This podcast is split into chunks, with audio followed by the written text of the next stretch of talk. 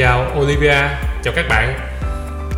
Dạ và trước khi vào chủ đề ngày hôm nay thì cho em hỏi anh một câu mà em cũng nhận thấy rằng rất là nhiều bạn khi mà các bạn mới vừa ra trường thì các bạn đều phân vân rằng là mình nên chọn công việc mình thích nhưng mà lương thấp hay là chọn công việc mình không thích nhưng lương cao.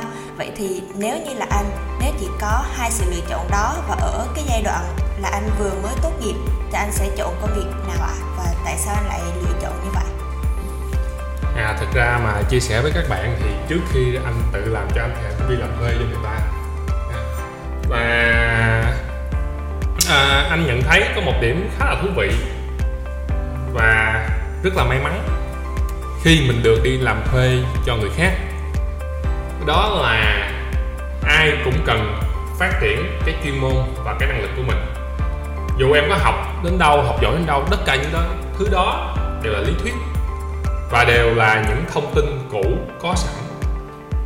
Nhưng mà cái mà trong thực tế cuộc sống và công việc hàng ngày nó rất là muôn hình vạn trạng. Nó rất là đa dạng và đòi hỏi có nhiều hiểu biết về thực tế mà mọi người thường gọi là kinh nghiệm. À, hoặc là nó đòi hỏi những cái việc mình phải làm việc với những con người khác nhau trong những tổ chức khác nhau những đối tác khách hàng vân vân thì những thứ đó trong trường không dạy được.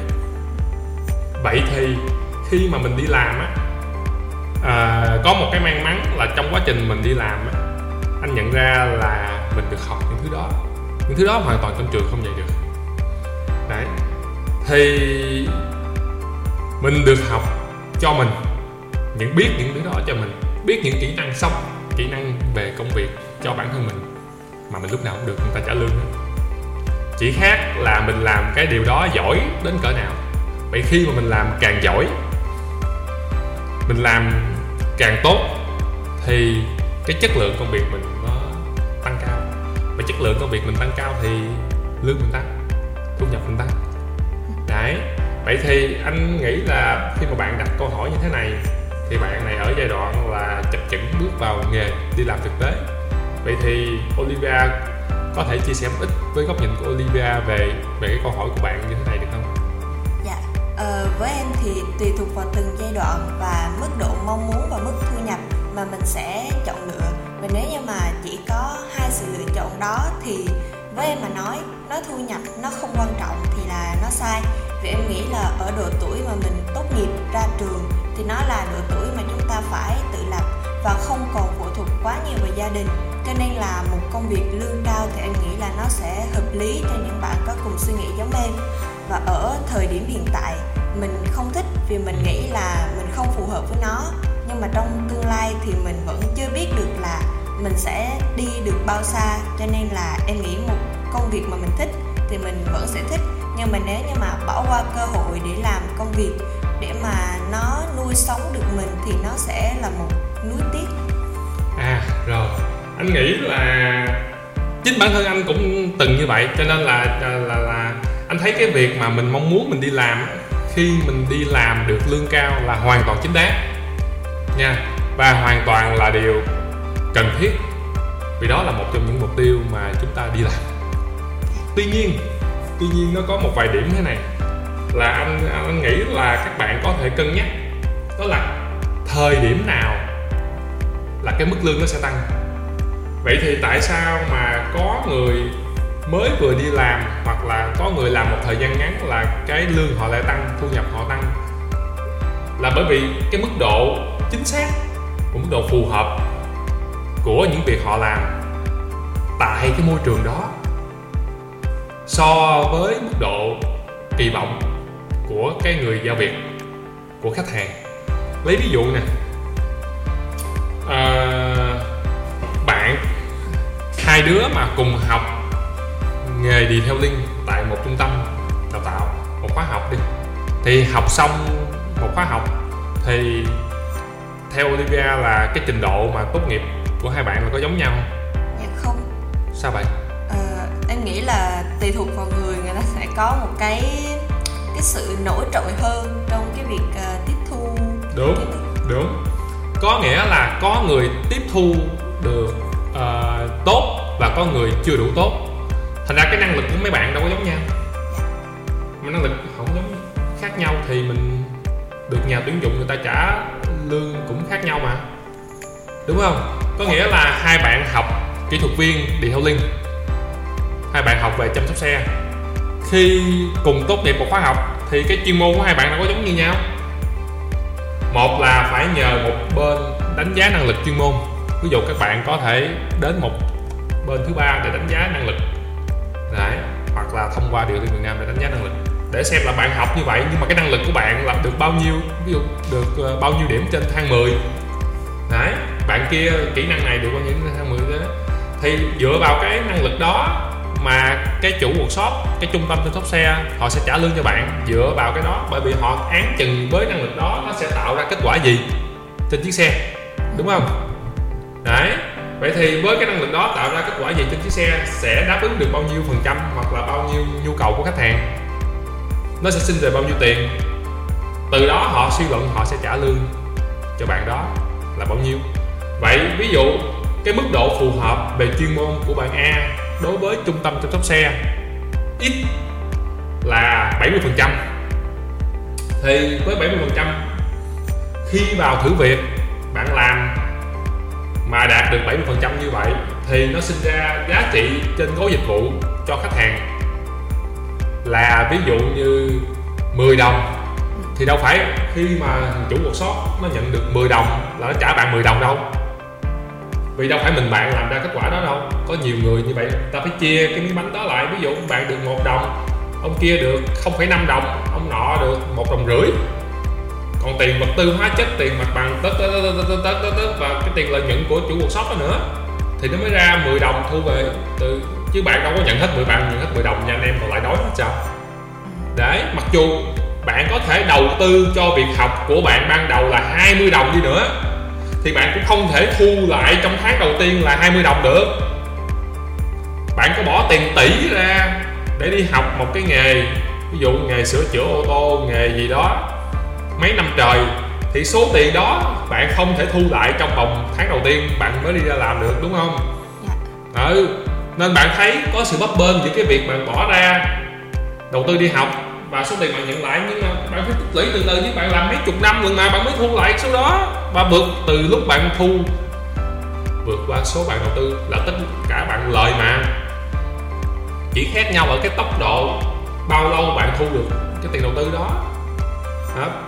Vậy nên là cái số tiền lương ban đầu cao hay thấp nó là một cái để bạn cân nhắc. Nhưng mà bạn A khi vào làm cùng ở chỗ đó thì bạn được nhận 3 đồng. Bạn B cái sự phù hợp người ta tốt hơn người ta có thể nhận 4 đồng.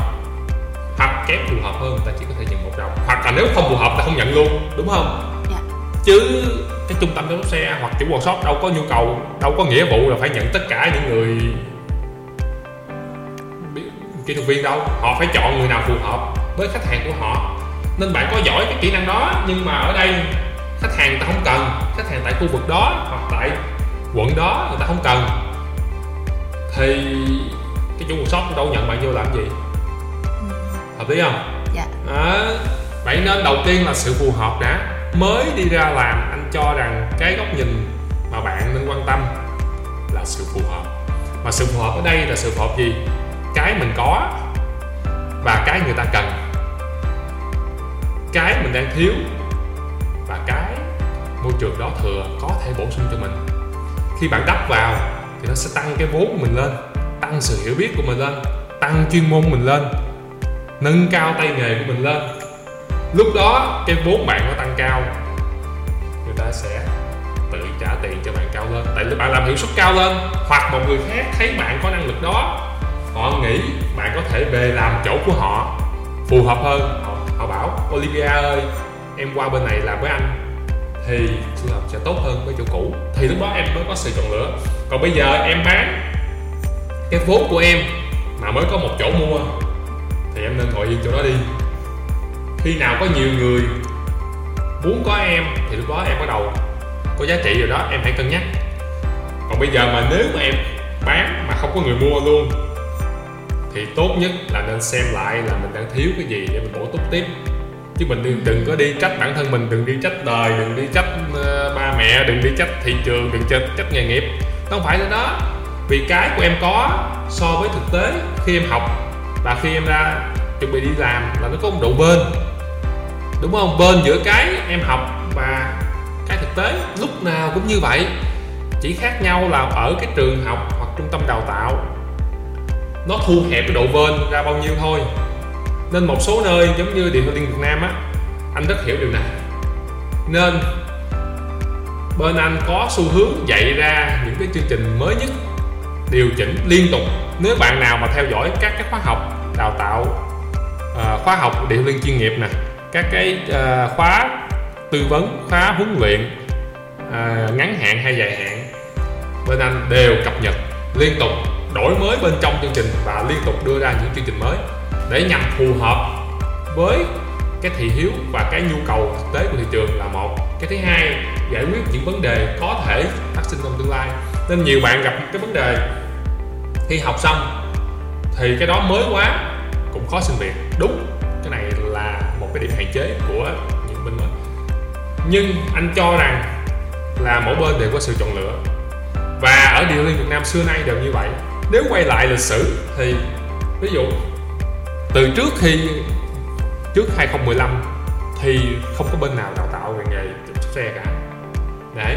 Nên khi mà anh đem cái chương trình và cái hiểu, hiểu biết của anh anh về anh anh vậy thì tất cả lúc đó thị trường á thị trường lúc đó phán mấy câu như thế này. Cái nghề này có gì đâu phải học. Không ai mà bỏ tiền ra đi học cái nghề bớ vẩn như thế này cả thì anh nhận rất nhiều lời chỉ trích. Nghe biết không? Khách hàng người ta nhu cầu ta tăng liên tục.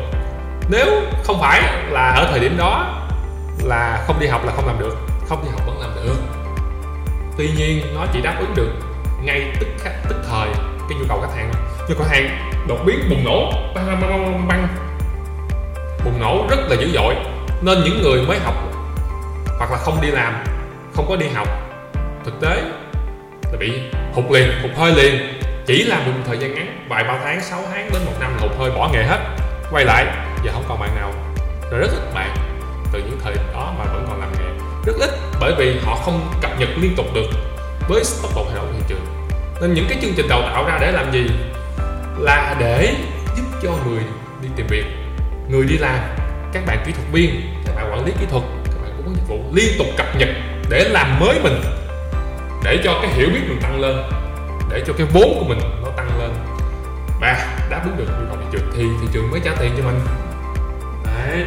Thành ra cái anh đang muốn nói đó là sự quan tâm của các bạn. Ở thời điểm đó, mà bạn mới đi ra trường giống như thời điểm hiện tại mà Olivia hỏi anh đó là nên tập trung vào bổ túc được cho mình cái gì?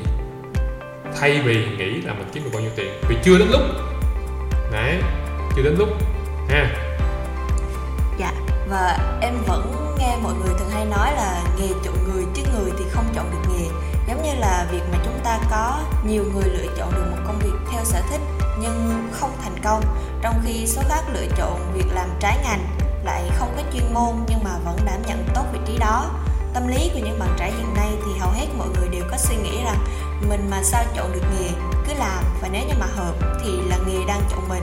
Và không biết là anh Randy nghĩ gì về điều này? Và theo anh thì có những nguyên nhân nào khiến cho nghề chọn người chứ người không chọn được nghề ừ. à, các cái bạn mới đi làm cũng hay băn khoăn cái này. Chứ còn à, Olivia có thấy là bạn nào đi làm năm bảy năm rồi còn đặt mấy câu hỏi này không? Dạ không. Vì sao vậy? Dạ tại làm năm bảy năm thì em nghĩ là các bạn đã muốn gắn bó rồi. Và các bạn nghĩ là cái nghề nó, hợp với mình quá rồi. Cho nên là mình không nhất thiết là mình phải chọn nghề khác nữa. Đúng rồi vấn đề là vấn đề anh nghĩ anh nghĩ là anh có thể chia sẻ góc nhìn này cho các bạn là bạn đừng có nghĩ là phù hợp hay không phù hợp mà là phù hợp bao nhiêu thôi. Ví dụ đừng có nghĩ là cái công việc đó là có phù hợp với tôi hay là không phù hợp mà hãy nghĩ nó như thế này là phù hợp bao nhiêu phần trăm mức độ? Ví dụ, vượt hoàn toàn, vượt một phần hay cái gì? Không phù hợp. Đấy, chứ đừng có vội vã chỉ vào mình mình chưa có làm vào nó mình đã biết được tất cả những cái việc liên quan tới nó đâu mà mình biết là mình phù hợp với nó. Ví dụ bạn vào bạn làm chiếc xe, bạn làm chiếc xe, bạn bạn bạn vào bạn rửa một chiếc xe, thì cái chiếc xe đầu tiên đưa cho bạn mà nó sạch sẽ. Bạn rửa xong, bạn thấy nhàn quá, bạn bảo là ok, rất là dễ. Thèm ra thì nó phù hợp với tôi. Còn ngược lại, nếu mà xe đó anh đưa vào là chiếc xe nó vừa mới đi off road xong sình lầy tùm lum, đất cát tùm lum, bạn làm và bạn cực quá, bạn rửa xong chiếc xe bạn nói, ôi trời chết rồi, như thế này là không phù hợp. Bạn nhận định rất là chủ quan. Bạn chỉ lấy một cái việc nhỏ để bạn suy xét cho cả tương lai của bạn. Như thế là là mình rất là cảm tính.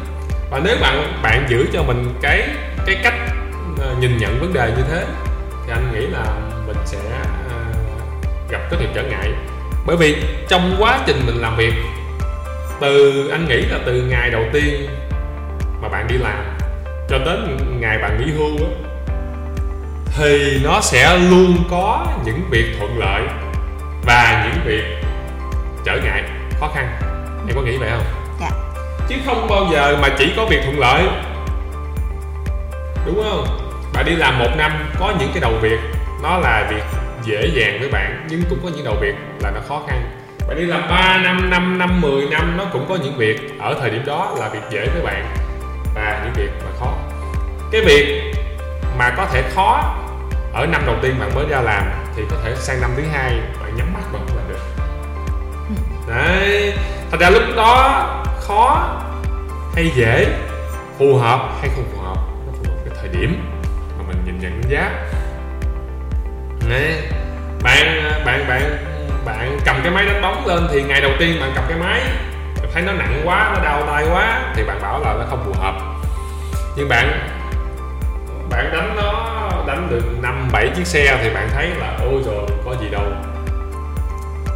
Còn gì nữa đâu, anh biết hết trơn rồi. Đấy, anh thấy nhiều bạn hay nói còn gì đâu em biết hết rồi. Có gì nữa đâu còn gì mới thì chỉ cho em em này em rành rồi. Đấy thế thì khác nhau ở cái việc bao lâu bạn làm cái đó hoặc là bây giờ thời điểm bây giờ bạn học cái kỹ năng là dán VPF nhưng mà hai năm trời bạn không thực hành thì hai năm sau bạn quay lại thì nó cũng đầy trật chứ đâu phải là bạn đã từng làm từng làm tốt là về sau bạn cũng làm được tốt đâu. Đúng không nè? Đấy bạn phải làm thường xuyên mà làm cái gì càng làm thường xuyên là bạn sẽ làm giỏi lên. Anh đã bảo luôn. Đấy khi bạn giỏi lên thì nó sẽ cho bạn một thứ gọi là chuyên môn. Nếu bạn giỏi chuyên môn thì thì bạn giỏi nghề. Bạn giỏi nghề thì bạn lại có tiền. Lúc đó là tăng lên. Đấy thì nó quay lại cái câu hỏi thứ nhất. Để tới cái lúc nào mới có tiền và tới lúc nào mới nhiều tiền. Thì tới lúc mà bạn làm được thì nó nhiều tiền chứ có gì đâu.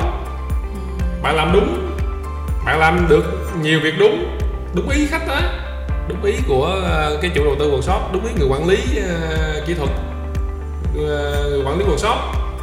Thì lương bạn tự nhiên nó tăng cho nên bạn thấy mấy cái bạn mà mà, mà, mà đi làm nghề, ví dụ tầm 5 năm thôi, có có đứa nào ờ, than ờ, là phù hợp hay không phù hợp gì đâu. Mà tháng nào nó vẫn lãnh đều, chả có than gì cả, bởi vì nó chỉ biết là cứ tới giờ đó vào làm làm cho nhanh, cho xong, cho đúng ý. Lụm đúng lụm tiền, thu tiền, vậy thôi, đúng không? Nó có nó có quan tâm là việc đó khó hay không khó đâu? Không có chưa biết, làm, còn làm rồi thì làm cho nhanh vào để hiệu suất nó tăng cao cuối tháng lãnh lương. Đấy, nhiều xe thì lương cao, ít xe thì lương thấp, nhưng cố gắng làm cho xong. Đấy, ít xe thì lương thấp thì ngồi chơi. Phải cố gắng suy nghĩ làm sao là tăng nhiều xe lên, làm thêm dịch vụ gì, tôi muốn phát triển gì hay không? Thì đó là những thứ mà anh nghĩ là là cái vấn đề của từng thời đoạn nó khác nhau. Dạ. Và một câu nữa mà em muốn hỏi anh, đó là khi mà chúng ta được nghề chọn, tức là chúng ta phải thay đổi nghề nghiệp cho nên là em muốn hỏi anh rằng đối với lại những bạn khi mà mới tốt nghiệp và đã đi làm ở một vài nơi thì thay đổi công việc có phải là cơ hội không ạ? anh cho rằng là việc thay đổi đầu tiên là lúc nào cũng là vừa có cơ hội vừa có rủi ro Đấy, bởi vì khi mình chuyển hóa từ cái cũ sang một cái thể mới cái hình thức mới của chính bản thân mình. Đó là mình tự làm mới mình rồi. Thì nó cũng có cho mình cả hai mặt. Ví dụ mình là con cua mình lột cái cái cái cái cái cái vỏ thì cái thời mình lột cái đó thì mình sẽ lớn lên đúng không? Dạ. Đấy mình lớn lên thì mình có thể không sợ những con con nhỏ hơn mình nữa. Nhưng cái lúc mà mình chuyển đổi đó là cái lúc rủi ro đó là mình thì mình có thể trở thành một con mồi cho một con cá chẳng hạn hoặc một con bạch tuộc. Khá giống như vậy. Hả? hoặc là mình tự bị thương ngay lúc đó mình chết. Cũng có thể luôn. Nhưng mà cuộc sống mà đúng không? Thị trường nó cũng liên tục vận động. Em đâu thể chỉ giữ cách thức làm đó mãi mãi được. Lấy ví dụ nè lấy ví dụ nè. À, ví dụ giả sử trước khi internet phổ biến trước 2010 nha. À, thì người ta sẽ đặt hẹn làm xe như thế nào? Mấy bạn có biết được không? Mấy bạn có thể là sinh ra hơi hơi trễ trễ mấy bạn không biết đúng không? Olivia nghĩ là nếu mà trước 2010 thì khách mà cần đặt hẹn làm dịch vụ thì theo em là có thể làm những cách gì?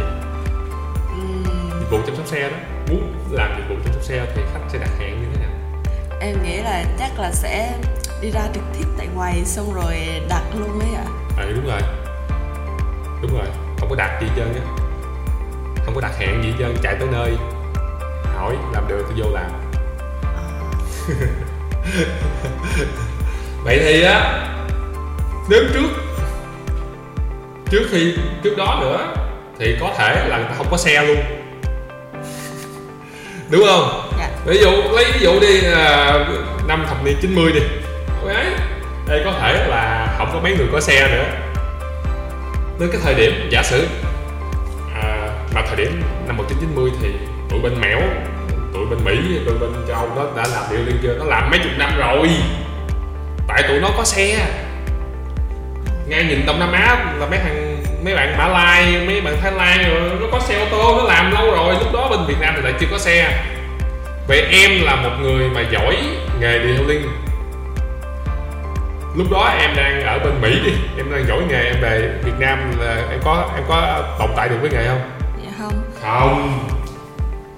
Có xe đâu mà làm em mà giỏi xuất sắc thì cũng chết tại vì không có xe để làm. Tới năm 2000 2010 2020 2030 nó sẽ khác. Vậy thì khác cái gì? Thị trường nó thay đổi thích nghi. Phải thích nghi. Còn cái bạn giỏi mà thị trường không cần á thì cũng vứt à. Đấy ví dụ cả thế giới đang chuyển dần sang xe động cơ chạy bằng pin.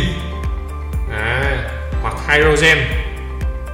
Đấy còn bạn thì học trong trường là xe động cơ đốt trong chạy bằng xăng bằng dầu. Đến năm 2025 là nó cấm nó không sản xuất cái đó nữa thì bạn có là một chuyên gia đầu ngành về ờ, xe động cơ đốt trong, bạn cũng thất nghiệp. Tại vì có xe đó nữa đâu mà làm, đúng không? Đấy, vậy thì quay lại cái nghề. Mình phải liên tục cập nhật. Để mình thích nghi. Có cái, anh cho rằng bạn học, bạn cũng đã từng làm tốt, bạn cũng có thể là người xuất sắc nhất. Hay người dẫn đầu, hay đang kiếm được tiền nhưng nếu trong tương lai mà nó không cần dùng nữa, bạn phải cân nhắc để bạn thay đổi. Đấy. Còn bạn không thay đổi, thì bạn không tồn tại được. Chứ đừng có nói mà bạn chọn nghề với không chọn nghề, bạn đâu có quyền chọn cái đó đâu. Đấy. Nhưng mà mấy bạn ơi, làm chăm sóc xe vẫn còn sống được. Ít nhất tới năm 2030 các bạn. Lý do vì sao? Là vì khi mà làm chăm sóc xe đó, nó phụ thuộc vào số lượng xe trên thị trường đúng không? Xe ô tô trên thị trường. Vậy khi mà chuyển từ động cơ đốt trong sang mà xe động cơ điện hoặc là hydrogen rồi đó, thì số lượng xe trên thị trường nó tăng nhiều lắm. Bởi vì cái chi phí để có được chiếc xe nó giảm. Nhiều người sẽ có thêm xe và nhiều người sẽ có cơ hội tiếp cận với xe. Và khi mà cái cái cái thu nhập bình quân của đất nước đi lên, đầu người thu nhập bình quân đầu người tăng lên thì người ta cũng dễ dàng sở hữu được xe. Như vậy cái lượng xe nó sẽ vẫn còn và nó vẫn tăng lên thì xe động cơ đốt trong hay là không động cơ đốt trong thì mình vẫn có xe để làm chăm sóc. Và lúc đó thì bạn vẫn có việc ha còn sau 2030 thì anh không biết. Tuy nhiên từ đây đến năm 2030 vẫn là rất là nhiều năm. Vậy thì bạn cần một thời gian để bạn học nghề bạn giỏi nghề. Bạn học nghề và giỏi nghề bạn có thể kiếm tiền tới lúc đó. Ừ. đúng không? Dạ. đấy và tới lúc đó nó sẽ điều chỉnh như thế nào nữa thì anh nghĩ là vẫn còn xe ô tô. Và còn xe ô tô thì làm chiếc xe nó vẫn có. Đấy. cách thức làm ra sao thì ở mỗi thời điểm nó có thể khác nhau. Đấy đấy. Về cái anh chia sẻ Dạ và anh, em cảm ơn anh với lại những chia sẻ vừa rồi và qua tập podcast ngày hôm nay. Thì mình à, muốn các bạn nhận ra rằng bạn không nên đang làm nghề này mà thấy nghề khác lương cao thì lại nhảy việc mà không cần biết là mình có làm được hay không và thái độ quyết định thành công. Và nếu như mà không chuyên nghiệp thì sẽ chẳng có nghề nào chọn bạn cả. Và chúc cho các bạn sẽ thành công khi chọn nghề nghiệp cho bản thân. Và đừng quên để lại đánh giá năm sao bên dưới. Và các bạn cũng đừng ngần ngại gửi những câu hỏi về cho chúng tôi qua fanpage bay Nguyễn hoặc bình luận trực tiếp dưới episode này nha. Và hẹn gặp lại các bạn trong những số episode lần sau. Xin chào và hẹn gặp lại các bạn.